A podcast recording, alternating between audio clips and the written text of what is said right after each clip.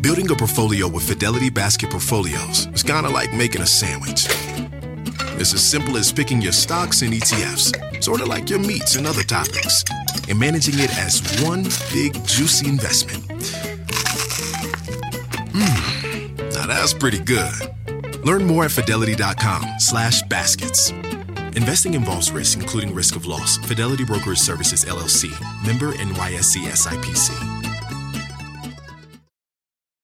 I won't let my active psoriatic arthritis joint symptoms define me. Emerge as you. Tremfya, guselkumab, is proven to significantly reduce joint pain, stiffness, and swelling in adults with active psoriatic arthritis. Some patients even reported less fatigue, as assessed by survey one week prior. Results may vary. Tremfya is taken by injection six times a year after two starter doses at week zero and four. Serious allergic reactions may occur. Tremfya may increase your risk of infections and lower your ability to fight them. Before treatment, your doctor should check you for infections and tuberculosis. Tell your doctor if you have an infection or symptoms of infection, including fever, sweats, chills, muscle aches, or cough. Tell your doctor if you had a vaccine or plan to. Emerge as you. Learn more about Tremfya, including important safety information, at tremfya.com or call 1 877 578 3527. See our ad in Food and Wine magazine. For patients prescribed Tremfya, cost support may be available.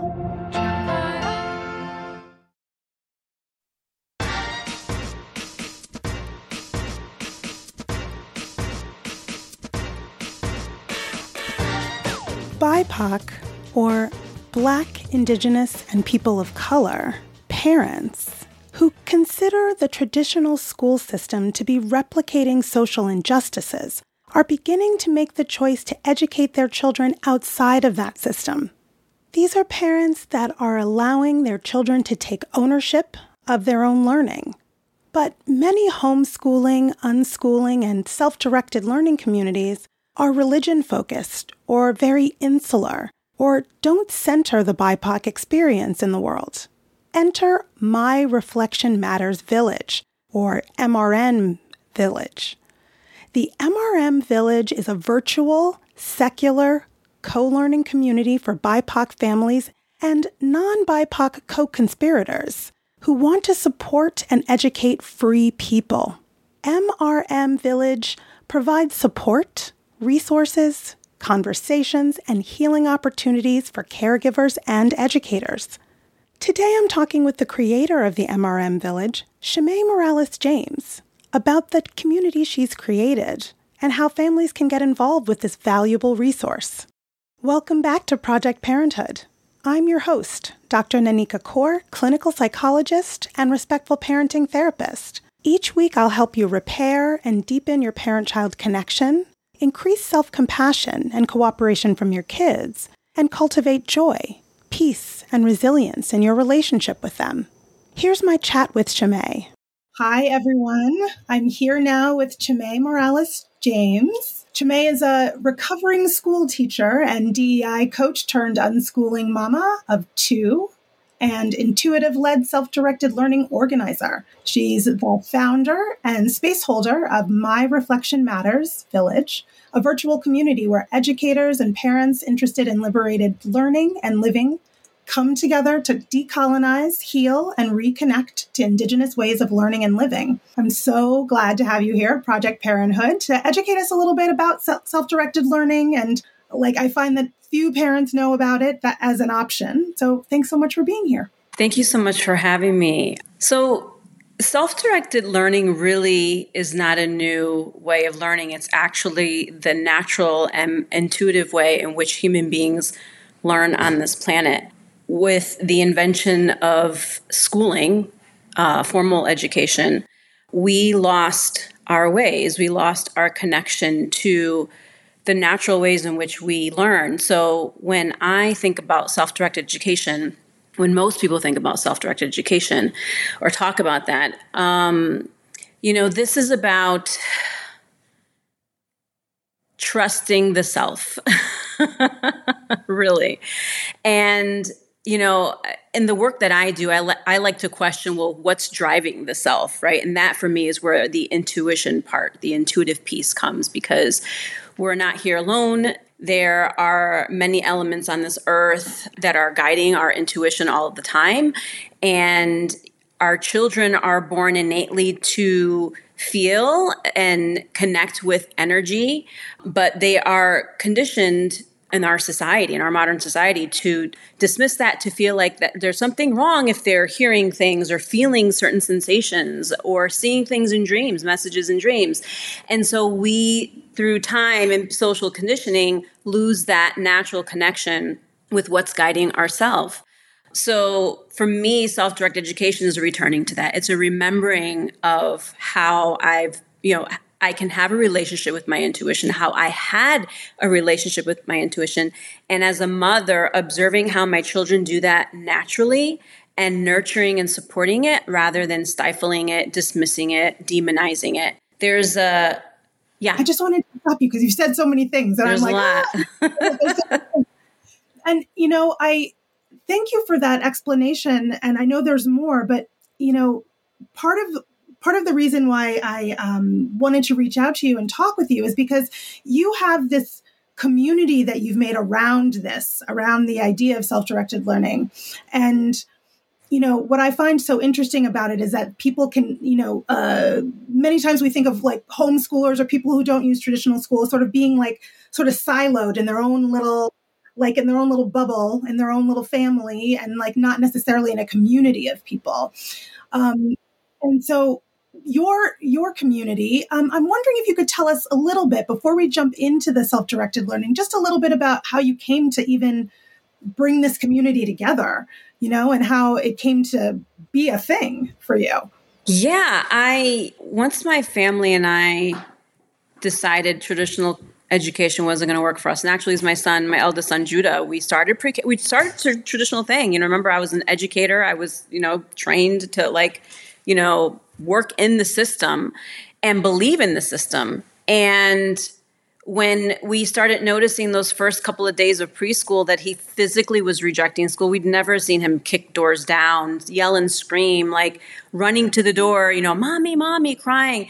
And I remember, you know, sometimes the schools have those like little cameras where you can watch your children in like this like separate room. I remember I had this moment of like, what are we doing? And who said like we're supposed to do this thing anyway? at least in this way. Like, can't I just bring him home if his body is rejecting this place? Why am I why am I continuously forcing him to be here? And I already in, intuitively didn't feel ready to even bring him here but i was following the you know our society's rules of what you're supposed to do and dismissing as a mother my own intuition that was trying to guide me so I, you know, Shane and I, my husband and I were like, okay, we're not going to do this. Let's homeschool. And in researching homeschooling, that's when I started learning about unschooling, really through Akilah S. Richards' uh, podcast, Fear the Free Child.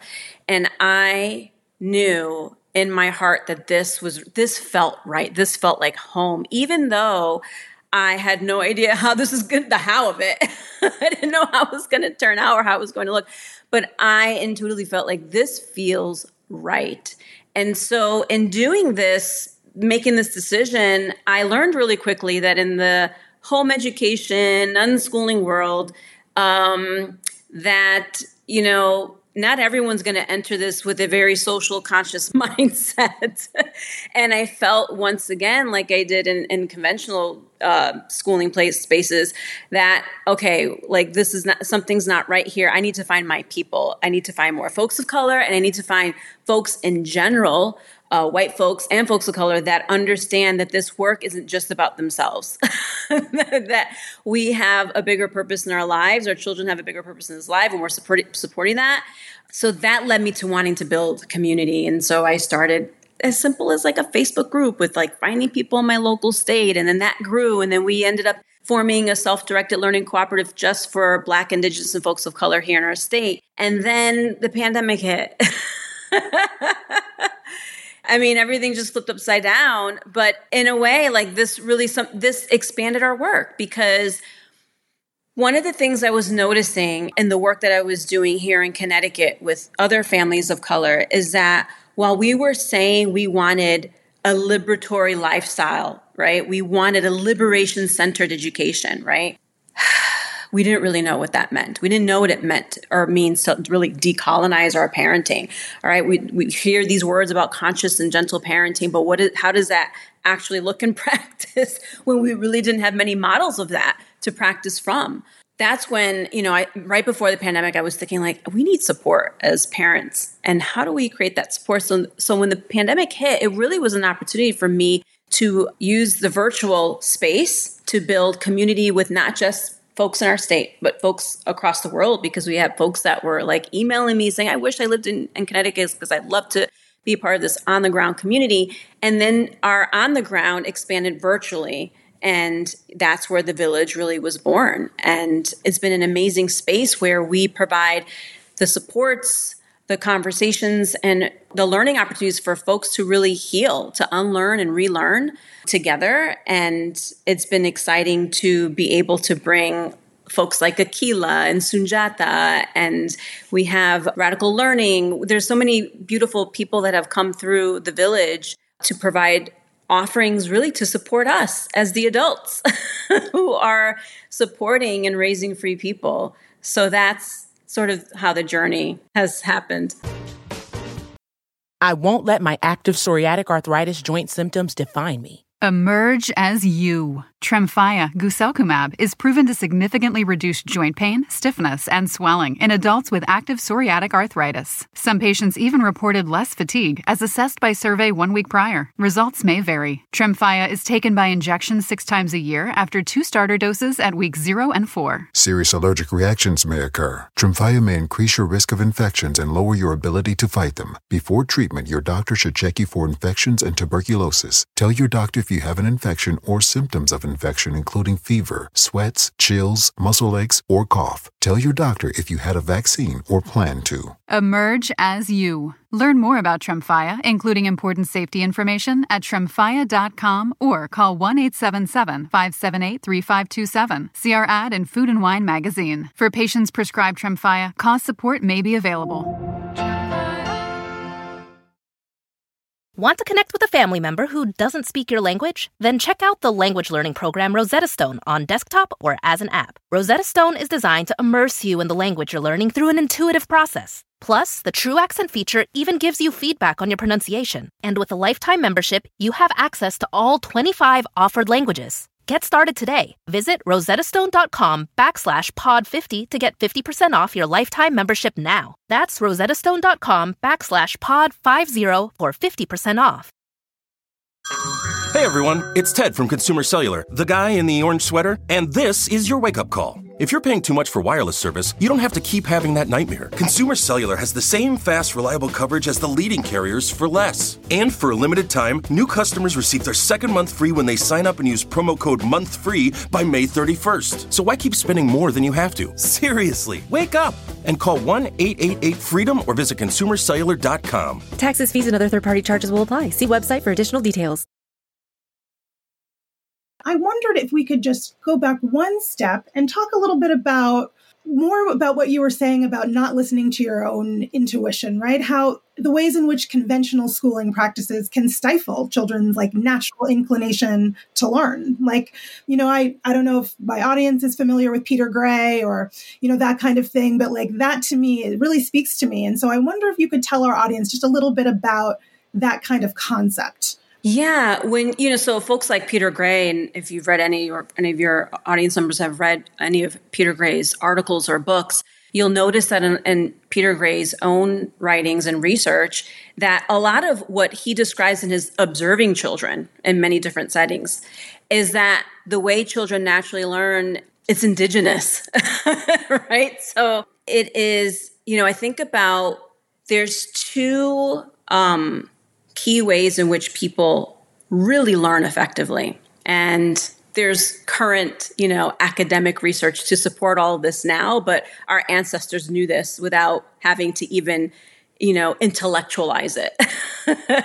and that is, um, we learn by watching right? We learn by being in community with our elders, with other folks of different ages, right? And backgrounds. You know, if I'm interested in fishing, I go hang out with the folks that fish. If I'm interested in building, I'm hanging out with the people who are building things. If I'm interested in cooking, I'm in the kitchen, right? Like that and I get messy and I get burned and I get cut and because the learning process is naturally messy. You're talking about observational learning, but also that experience piece, like that sort of muscle memory of doing a thing.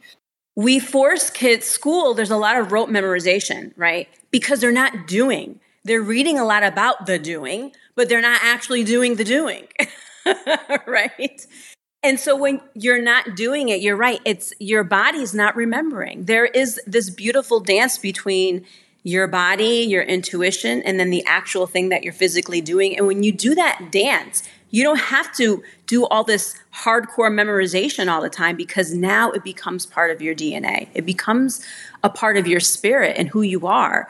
So you don't have to force it out, it just comes out naturally. So there's that piece. We learn by actually doing things and watching people and practicing with them, right? And then the other piece is that we learn through storytelling right? Everyone loves a good story. I don't care how old you are, right? I don't know a person that doesn't connect with stories, right? We all connect with stories. We know that our ancestors spent lots of time, you know, around a fire sharing stories. We passed on passed down history.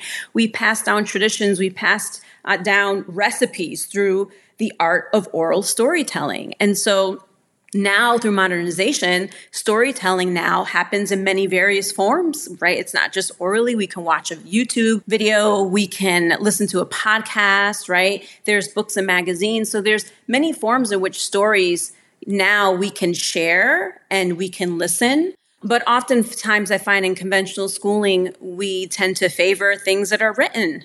the written word is a sacred thing. And I'm not saying there's not anything wrong with the written word, but that's not the only way in which people learn. And we need to be honest about, and also honest, but about how kids learn, but also like not demonize or make kids feel bad if the way they naturally learn is through listening or watching versus having to read everything, right? I'm not saying don't teach your kids how to read, but if there are other ways in which they are getting information and practicing things that work better for them then you you have to be able to be flexible around that and find the ways and ma- kind of match your kids to the things that work for them yeah I'm, I'm hearing you say the word flexible and i'm thinking like conventional school is like anything but flexible, flexible. it's one way and that's like, it. you're not going to get that. Yeah. yeah it's like everyone is going to learn exactly the same thing at exactly the same time in exactly the same way regardless of how you learn right? Or what you are want to learn about right? And and that to me I, you know is really something that interests me about self-directed learning the idea that you could like trust a child or trust a, a person to you know know what's good for them or know what they want to be interested in. And maybe not every kid wants to do wants to get from point a to point b exactly on this road. What school doesn't do and what i noticed that self directed learning offers for my children and other people's children that i've observed is that when you create the conditions in the space for young people to really openly like explore what they're interested in, what makes them excited. Because I think that's the most important thing is that we have a world and we have communities of people that do things that excite them. Because when we do things that excite us, that literally puts us, our energy, we vibrate in a higher frequency. That's just how, that's the metaphysics of it. Like, we, you know, I don't know anyone that's doing something that excites them and that their energy feels low. right? And you could feel that.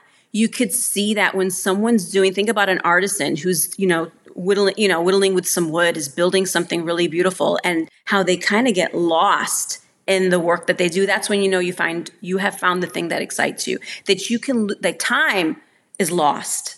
Wow, yes. building that thing for three hours. It felt like 10 yeah. minutes. That's flow. When you're in flow, it's like it's almost like a state of stress, but it's good stress, stress we like, stress that feels good to us. I mean, I feel that when I do my work.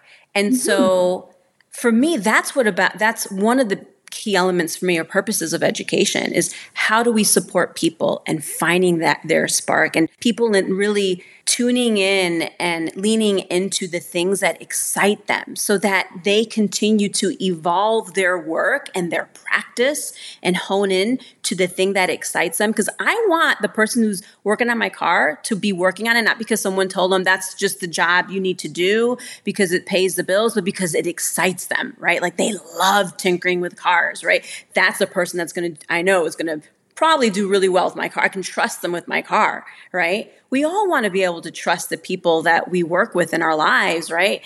I want kids to feel excited about what they do, and schools don't give the space for children to do that. You know, you start, they tell you what you're supposed to do, and then they tell you when it's time to be done and move on. I mean, there's some things I know when I was in school that put me in the art room. I loved the art space. I could be there for hours but I wasn't given that freedom to do that. And I think I, won- I wonder, had I had the freedom to spend most of my time in the art room, what kinds of things would I have been built? What kinds of skills would I have developed? What other, you know, interests might have developed from that if I was given that space? And I feel like that is the thing that kids are missing when they are in school. They, they miss the opportunity to really dive into the things that excite men and to see where that leads them in their self-directed learning life. I mean, I really agree with what you're saying. And as you're talking, I'm realizing, you know, so many kids don't actually get to do that until they're 18 or yeah. if they do, if right? They do. Like if they do. It's like, oh, like, what do I want to do? What do I want to be? Like, not everybody knows what they want to be at five years old.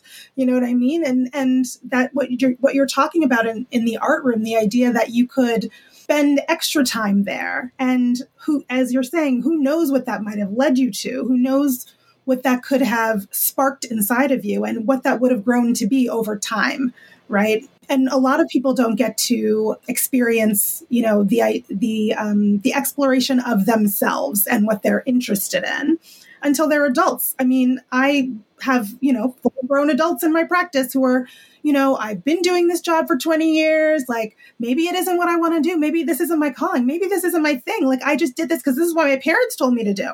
You know, like my parents said, you're going to be a lawyer, you're going to be a doctor. This is what you're doing. And it's like, oh, well, I will do the thing. And now it's like, wait, but I'm like living someone else's thing. I'm not necessarily my thing, you know. And now I have to figure out what my thing is, you know. And I really, that's that's another thing that really draws me. And you know, one of the things that you mentioned earlier, you were talking about that term decolonize, right? decolonizing our parenting, and and that is like a you know, a kind of like abstract kind of thing for a lot of people. We're, you know, obviously since 2020, when the racial reckoning happened, um, really reckoned with it. When that was all going on, everyone's talking decolonize your mind, decolonize your parenting, decolonize, eh, you know, fill in the blank, right? And and like, what does that really mean? You know, what does that really mean when we're talking about parenting specifically and learning? When I think about colonization, I mean, the next word I think about is oppression, right? Colonization is a form and a practice of oppression, of oppressing people. Do I think those who colonize, like when I think about those who colonized the United States, were in in their minds all thinking like this is exactly, you know, what we want to do? I think their goals were mostly connected to religion, right?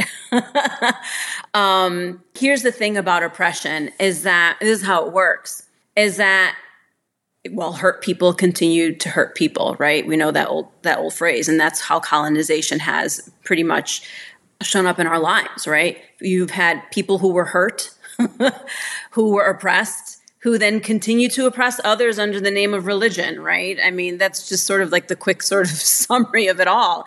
And so for me when we are decolonizing we are awakening and we are becoming more conscious and aware of how our practices as parents, as practitioners, um, as people living on this planet, how we continue to use some of those practices of oppression, right? Which are all tied to all the isms, white supremacy, right? Sexism, race, like all of those things are connected to colonization and slavery because those things are connected. They're not separate from each other.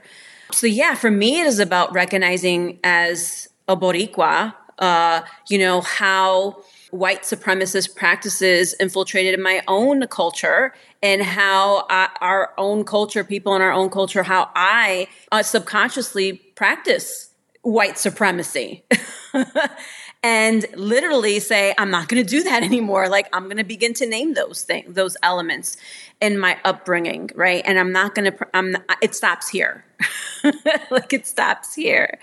So, yeah, and for me, that's not separate from, you know, our unschooling or our, our self directed learning journey. Like, for me, that has to happen as we are raising free people and as we are you you know questioning a system of schooling you have to question all the things, right? You can't just be, question one thing and decide, I'm not going to question that and that, but I'll question this, right? That's just not how it works.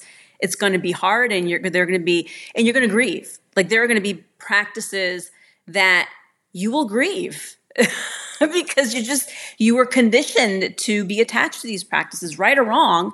That's been the social conditioning. And so, yeah, I mean, it ain't easy.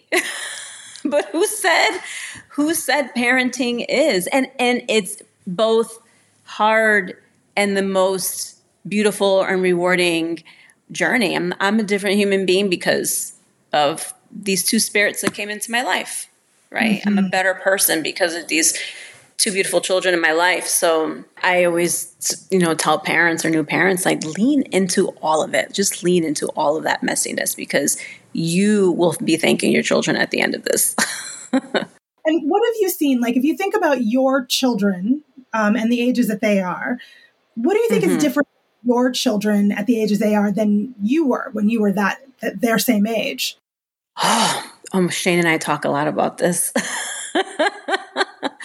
you know, one of the things that I love and I appreciate about my kids is they don't have a fear of talking to adults. You know, they're naturally more introverted kids, so just, you know, they're not they're not as much of a social bug as their mom is.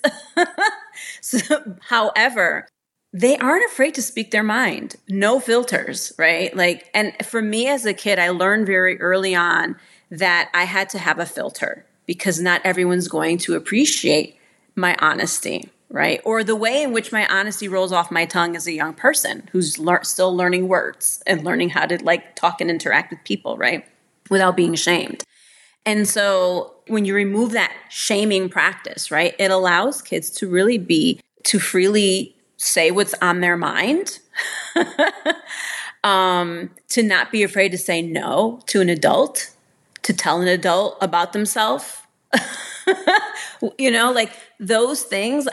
Other, I know that there are parents, perhaps in my own family and in my friend circle, that kind of cringe, you know, because in their minds they're they're thinking a lot of like what I thought as a young person, like, "Ooh, I can't say that to my parent," you know, and so yeah, I'd much rather have my children be messy with their honesty and who they are and how they feel.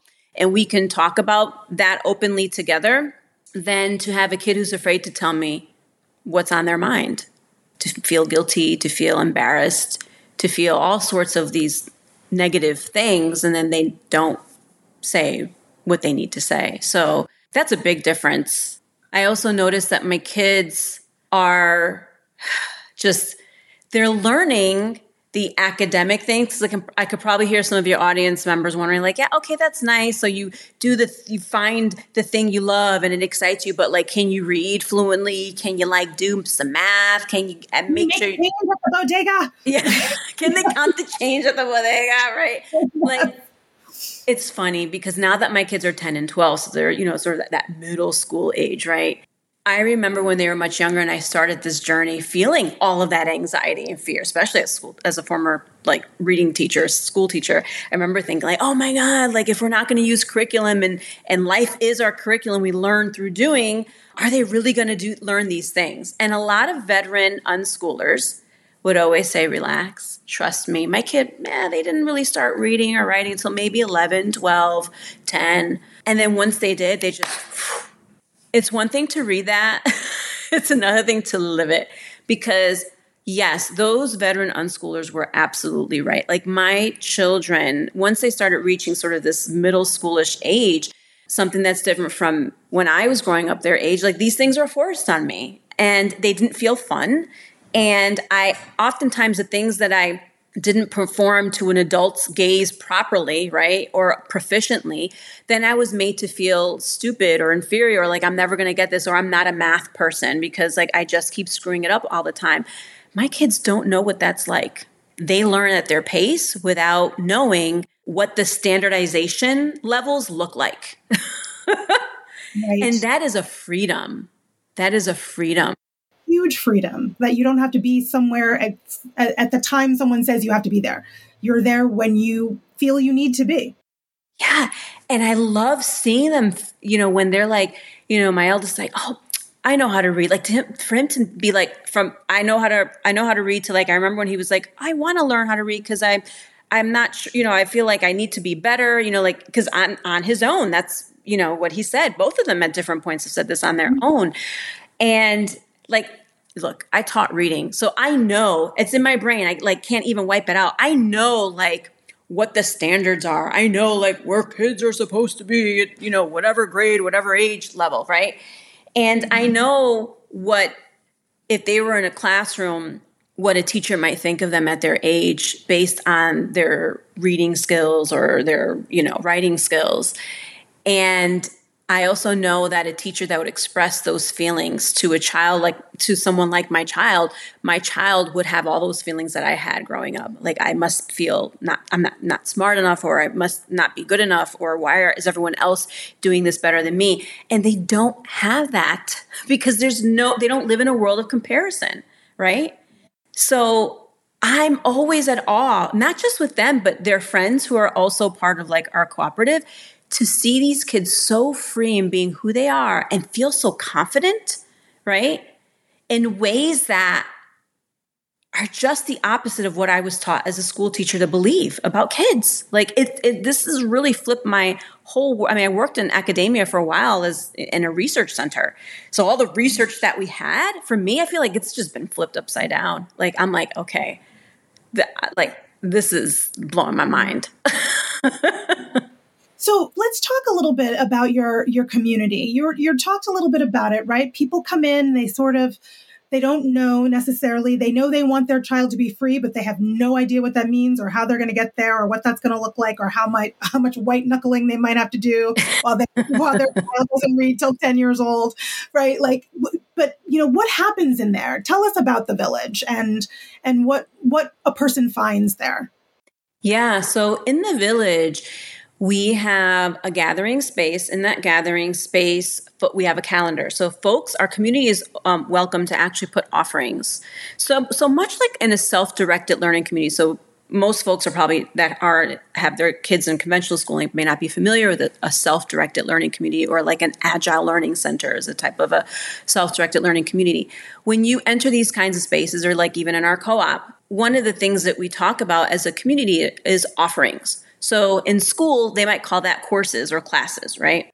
But the courses and classes are put on to kids, right? Maybe as they get a little, a little older, they might have some options about as to which ones they could pick, but still the designing of them was built by adults, right? Kids had no say in the formulation of what the curric, you know, what courses and options they would have. So we have offerings, and offerings can be thought up in advance, right? There could be some planning, and an offering can be in the moment. It could be like, I want to put an offering because I'm feeling called to like maybe have a conversation about this, or I'm feeling called to make this thing. Who wants to make it with me? So again, there's this intuitive piece to it too that you can't plan. You just kind of feel your way through it. And so much like in a self-directed physical learning community, our, our, our virtual community functions in that way. We have many offerings. I offer live conversations every month with other leaders in the liberation, education, and learning movement, parenting movement. We also have folks who provide live or pre-recorded courses and workshops in our community. So, like for example, this month we have Leslie Priscilla from um, Latinx Parenting. Her and Fernando are doing uh, Liberating Our Lineages um, workshop here. It's pre-recorded. Folks can access a lot of these courses from our partners on their own websites, but they would have to pay a fee. Through our community, they don't have to pay, or they can choose to pay what they want through our Patreon. So we are um, our business model because we're not a nonprofit we do have a fiscal sponsor so it allows us to you know get some grant money but we yeah we rely on a combination of of grants and and sponsors folks who are part of our community who are financially comfortable and can afford to give, give what they can a month. And the, the culmination of you know all of that giving that we get is what allows us to pay for these learning experiences so that they are accessible to our community because that's always been a priority for me is one making sure that we're doing this work from the lens of black indigenous and folks of color because in the unschooling wor- world while there are many of us in it oftentimes the voices that are centered are not uh, ours. So that's really important in the village is that our voices our experiences are centered and that the support that's that is provided is always thinking about folks of color, right? It doesn't mean that white folks are not part of our community. They are welcomed. Co- white co-conspirators are welcomed in our community. Let me be very clear. There's a lot of people who are listening who do not know what that means. Would you tell people what a co conspirator is? Yeah, so a co conspirator is someone who's active, not passive, right? When I think about, you know, an ally, you know, is a person who is passively, yeah, they read books, they attend a workshop, you know, maybe they go to a rally, but they're not actively involved or even have active relationships with folks of color. They're not actively involved on the ground with organizations that support folks of color, um, they're not actively giving up some privilege in order to support folks of color, right? So that is what a co-conspirator does for, for me in, in, my own definition. So we have amazing white co-conspirators in our in our space who support the space, and they also know like when there's an event that's just for folks of color, you know, they know. They know not to step in right? Like they know that's a sacred space um, that needs to stay sacred for folks of color. So yeah with our uh, patreon members and some of the grant dollars we've been able to offer our workshops and our, our offerings uh, for free. So i love that i'm able to one offer learning opportunities, healing opportunities, because healing is so central to this decolonization work. There's a lot of healing that we need as folks of color that we don't talk about. You know, our ancestors experienced slavery, colonization, oppression, and there was no worldwide wide healing therapy for us and our ancestors. We still what have. Are you talking about, Chemay? Just pull yourself up by your bootstraps. Yeah, sister. I mean, really, right? so, Absolutely. For me, that's why healing needs to be so central to this work. You can't just say like there's a checklist of like, you know, doing self-directed learning or self-directed education without addressing some of our own trauma without really being intentional. Like what are the parts of me and my own lineage that needs healing and some reckoning for me to be able to move forward and really fully adopt a self-directed life? So yeah all of that that brings me joy to be able to you know build these relationships with our partners and be able to bring them in t- together with our villagers for them to do this work together and to hear like just the amazing things that people are doing on the ground starting their own you know, ALCs or self-directed learning communities, you know, folks that are like saying like I'm finding the spark in myself, right? you know, let, never even by my own kid, like I'm finding my own spark and the thing that excites me, right? That's what this community is about. And accessibility had to be i mean that for me there was no question to it like it needs to be accessible to to folks a lot of folks of color that are unschooling. I mean, it's a mixed group of folks, but it's like in our co-op, most of our families are everyone's working. most of us are working. Right. When I was part of a, a co-op that um, where we had other white families in, in, our state that were part of that, that was it, it was not uncommon to white, find white families where there was one partner working and the other one was staying full time home, right? Because mm-hmm. financially they could, right? And I'm not saying that speaks to every white family that home educates. Like we all know that there's no like 100% of anything. But those are the patterns that I was noticing was that, you mm-hmm. know, with, with my people, like we all had to work. And yeah. so, um, yeah, accessibility is, has always been really important for me. And so I'm grateful for those who, who give so generously so that we can do this and we and then we support our partners like all of our partners are bipoc folks the majority of them and we're also supporting their work right? Like it's just like a win-win on all all the sides. Sort of piggybacking off of what you just said about um, working families and um, you know people being in different situations maybe even some white families being there. I wonder if you know what is it like? What what is being in your community like for people who haven't made the the, the total jump right? Like i have to send my kids to school. I am yeah. working I, my kids just can't be at home all day like i got to be somewhere else um, but, yeah. philosophy this way that I, I do want to raise my children this way yeah. i do want them to feel like free, liberated humans in the world, right? Even though I need to send them to this place because it, to a tra- traditional school because maybe that's all that's available in my town. Exactly. Yeah. Yeah. And yeah. so what happens there? So, yeah, because community is important. This work cannot happen alone. It's it's almost impossible to do this work alone. Community could be family, could be friends, could be neighbors, can be, you know, like your co-op, right? And so, I mean, I've known people who have tried doing this as single parents and because they didn't have an extended community to really help them, you know, they needed someone to watch their kid for a few hours while they went to work. They oftentimes would end up using school because school was the community for them. I also know single parents who do this and have been doing it because they have extended community members, right? Like they have the village that helps them to raise their child. So the number one thing is I never want a parent to feel bad about the choices they have to make for their family, what's right in that time. And what's right in that in this moment can be temporary. And I think sometimes that's hard for us to understand. Sometimes we live in this ideal, like we want the ideal thing. I want the thing that, you know, I see Chemay has on a video screen, right? Because like what you're seeing is 10% or 5% of my life.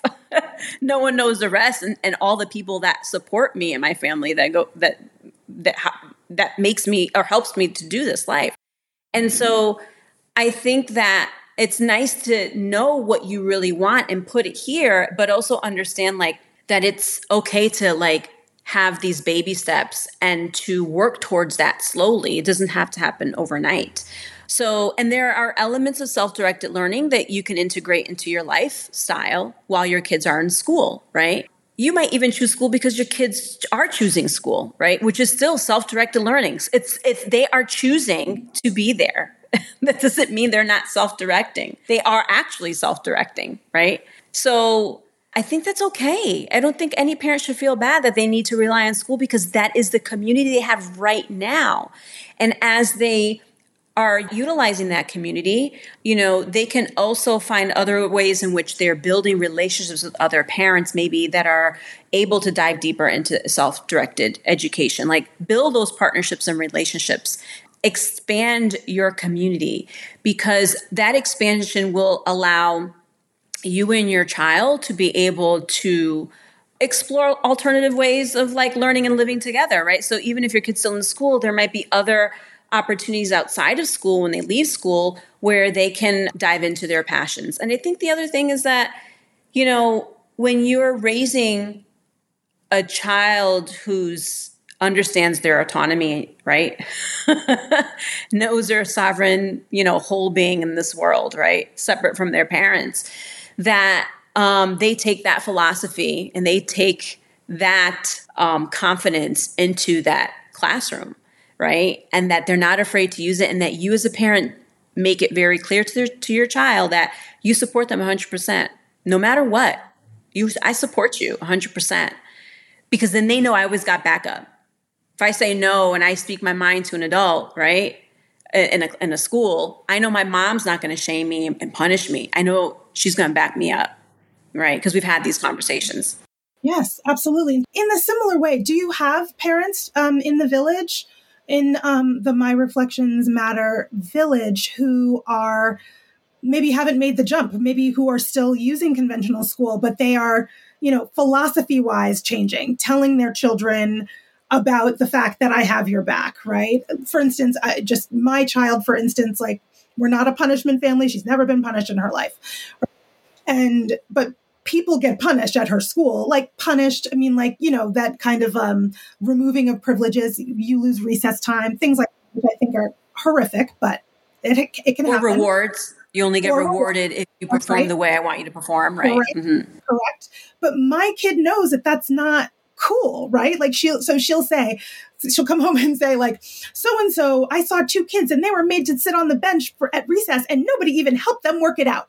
Like no one even taught them how to like talk it out or anything you know? Like they, they she knows that like she's Yeah. supposed to learn something you know that like we're not going to punish you but we will sit you down and say like hey let's talk about this. Like here's some information you may not have about the scenario right? Like like here's how you would talk this thing through with a friend of yours that you're having a disagreement with. And i'm not just going to punish both of you because what do you learn then? You've learned nothing you know? And and i think so i'm wondering about that in the village. Is there a way that parents can have these philosophies teach their kids these things and their kids still have to participate in the conventional world I mean, our, all of our kids have to participate in the conventional world, right? Because like my kids are not in conventional schooling, but they're in conventional sports teams, and the majority of the kids on their teams go to school, right?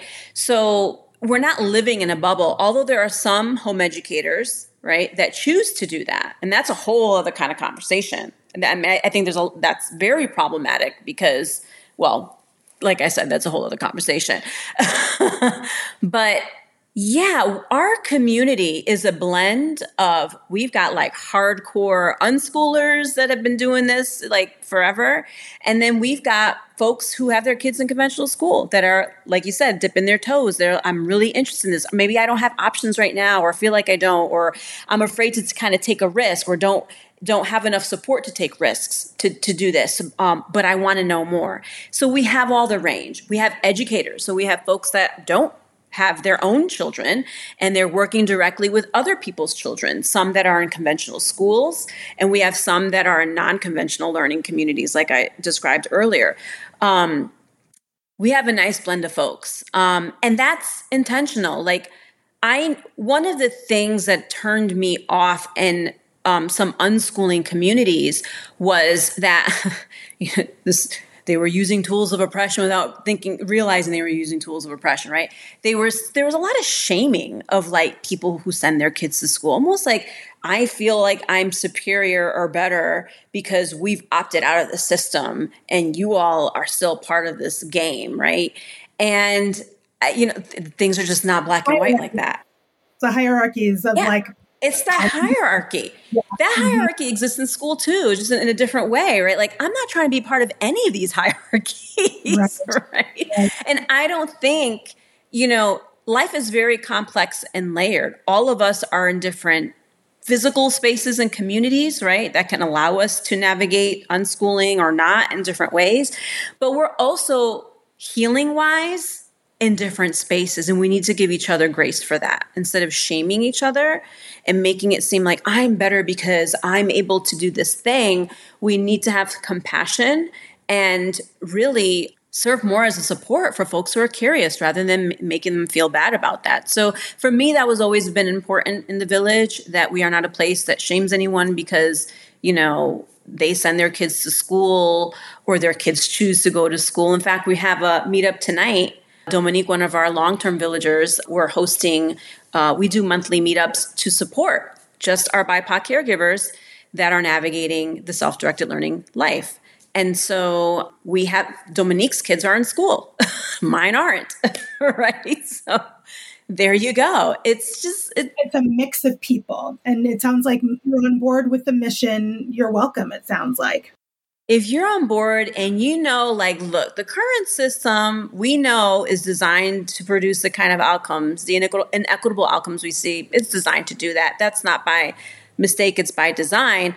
I get it, I understand it. We all agree on that. We all agree that we all want something different, right? And we want something that honors our children and their full being, not coerces or punishes them or makes them feel like they have no choice in their life, right? So they don't really learn to use their voice or learn that their voice matters in some spaces. Yeah, I love that. I feel like that's a great place to sort of wrap up that you know the magic is within us right like i feel like it's like the dorothy's and the slippers like you have the ability to go home all the time so you know thanks so much Chemay, for being here and having this chat with me you know, we ran long and that's okay. I just, it was so, I wanted to have all of this. I wanted to, just like you're saying, I want more people to know, you know, and, and I'm so glad that you were able to be here and give us a little taste. That's all for today's episode of Project Parenthood. Thanks for listening, and I hope you found this helpful. Be sure to join me live on Instagram at BK Parents on Monday, February 26th at 12:45 p.m. for my monthly Ask Dr. Coor. Get your questions answered in real time. If you have a question for me about parent-child relationships, respectful parenting tips, and or parental mental health that you'd like me to cover in a future episode, shoot me an email at parenthood at quickanddirtytips.com. Leave a message at 646 926 3243 or leave a message on Instagram at BK Parents. That's B K P A R E N T S. And you can learn about my private practice working with parents living in New York State at www.brooklynparenttherapy.com. Catch you next week. Project Parenthood is a quick and dirty tips podcast. It's audio engineered by Dan Feierabend. Our podcast and advertising operations specialist is Morgan Christensen. Our digital operations specialist is Holly Hutchings. And our marketing and publicity associate is Davina Tomlin. See you next week.